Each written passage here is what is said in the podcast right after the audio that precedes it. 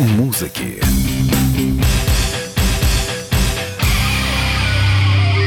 Вас приветствует Андрей Турецкий. Следственный комитет наконец-то раскрыл убийство певца Михаила Круга. Спустя 17 лет после трагедии раскололись члены банды «Тверские волки» Александр Агеев и Александр Осипов. Оказывается, криминальный авторитет по кличке Лом дал распоряжение бандитам вынести из дома Круга ценные вещи, пока тот с семьей находился в отъезде. По замыслу Лома, Круг обратился бы к нему за помощью, чтобы разыскать награбленное.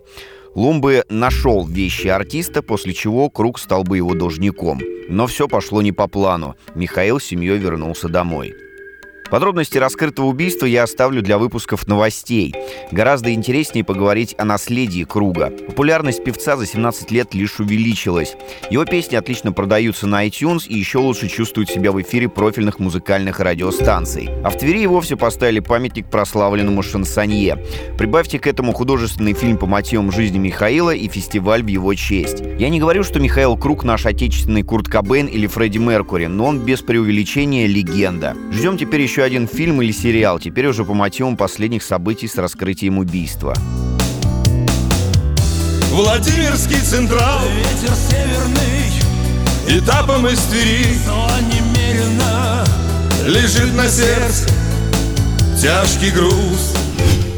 Журналисты узнали размеры пенсии российских артистов. Итак, самой богатой пенсионеркой в среде творческой интеллигенции стала Светлана Светличная. Артистка получает от государства около 50 тысяч рублей в месяц. Светлана Афанасьевна – заслуженная артистка РСФСР, отсюда и такая круглая сумма.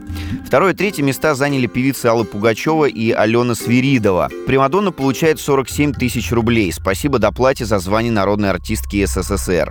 Свиридова – заслуженная артистка России. Ее пенсия составляет 41 тысячу рублей. Группировка «Ленинград» прокомментировала уголовное дело, которым светит за матерный концерт в Ростове. Дмитрий Гугучкин, гитарист Алка Шапито, отрапортовал. Это не первый случай, когда на «Ленинград» пишут заявление. Еще ни разу не было, чтобы артистов признали виновными. У группы есть хорошие юристы. Сергей Шнуров, лидер «Ленинграда», ничего менять не собирается. Как говорится, из песни слов не выкинешь. Концерт в Ростове-на-Дону состоялся 13 сентября. Местная чиновница из Министерства культуры написала заявление в полицию. Даму возмутило, что Шнуров на протяжении 4 часов матерился в присутствии 46 тысяч человек. Музыканту грозит штраф не более 1000 рублей за использование нецензурной лексики. Слушайте хорошую музыку.